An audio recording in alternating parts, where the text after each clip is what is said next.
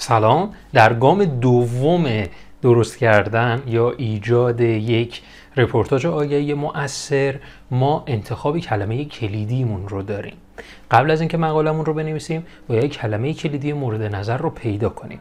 این کلمه کلیدی برای رپورتاج آگهی خیلی مهمه که دو تا ویژگی داشته باشه. ویژگی اولش اینه که اصلا اون کلمه کلیدی درون سایت خودتون مورد استفاده قرار نگرفته باشه. چرا؟ به این دلیل که نمی‌خواین سایت شما برای اون کلمه کلیدی با سایتی که رپورتاج آگهی رو منتشر می‌کنید رقابتی داشته باشه. و دومین ویژگی که باید کلمه کلیدیتون داشته باشه کلمه کلیدی هستش که مرتبط با محصول یا خدمات اون محصول و خدماتی باشه که خیلی پرفروش باشه در سایت شما.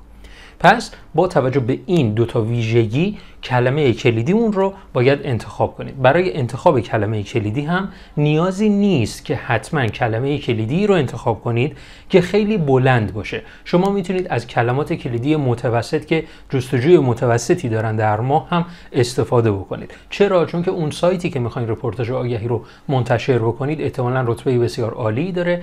و اگر از کلید واژگانی استفاده بکنید که یه مقدار آسون نیستن متوسط هستن به راحتی می‌تونه در صدر نتایج جستجو هم قرار بگیره و فرصت فروش رو برای سایت شما خلق بکنه.